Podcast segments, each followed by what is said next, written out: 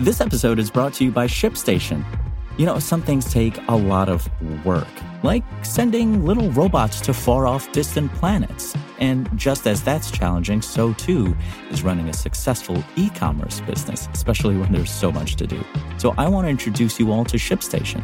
Now, I love using ShipStation because of its easy to use dashboard, which makes managing orders and printing labels a breeze and super smooth. Oh, and the customer service is just out of this world.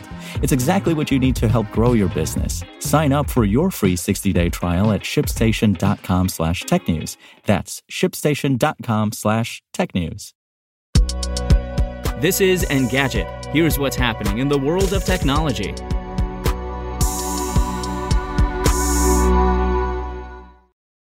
It's Monday, June 21st.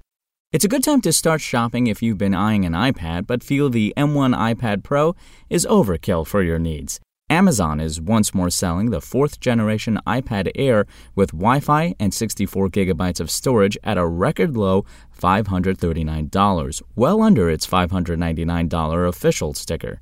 The tablet hasn't reached that price since February, and this suggests you won't have to wait until Prime Day to score a big deal.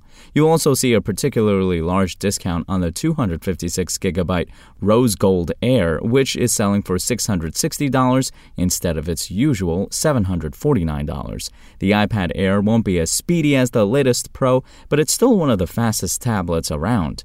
You'll also get strong battery life and support for both the Magic Keyboard as well as the second generation Apple Pencil. If you like the idea of the 11 inch iPad Pro but don't need the M1, 120Hz display, or multi camera setup, you'll get a very similar experience for much less money.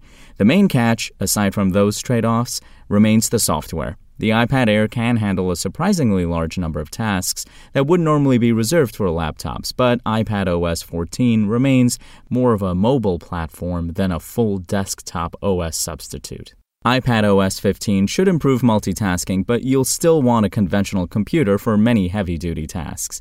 With that said, the discounted iPad Air with a Magic Keyboard is significantly less expensive than a MacBook Air.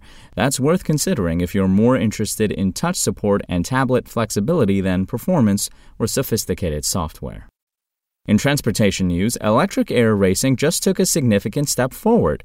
The Verge reports that Airspeeder recently completed the first test flight for its electric flying race car, the Alauda Aeronautics Mk3. A remote pilot flew an uncrewed version of the eVTOL aircraft over southern Australia with the country's Civil Aviation Safety Authority watching over the test.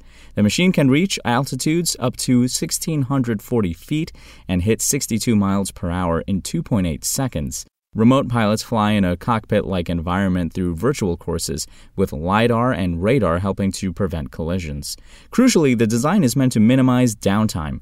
While the Airspeeder Racer can only fly for up to 15 minutes on a charge, teams can swap batteries in as little as 20 seconds. The test flight clears the path for a three event EXA uncrewed racing series starting later in 2021 that will feature up to four teams with two pilots each.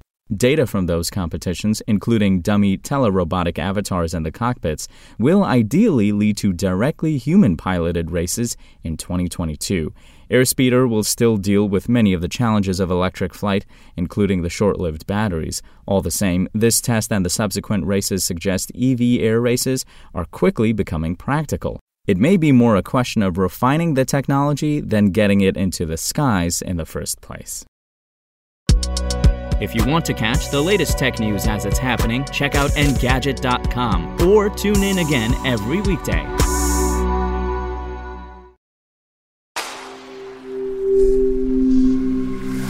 Spoken Layer. Want to learn how you can make smarter decisions with your money? Well, I've got the podcast for you. I'm Sean Pyles, and I host NerdWallet's Smart Money Podcast our show features our team of nerds, personal finance experts in credit cards, banking, investing, and more. And they'll help you make the most of your money while cutting through the clutter and misinformation in today's world of personal finance. You'll get clarity on strategies to help you build your wealth, invest wisely, shop for financial products, and plan for major life events. Listen to NerdWallet's Smart Money Podcast wherever you get your podcasts.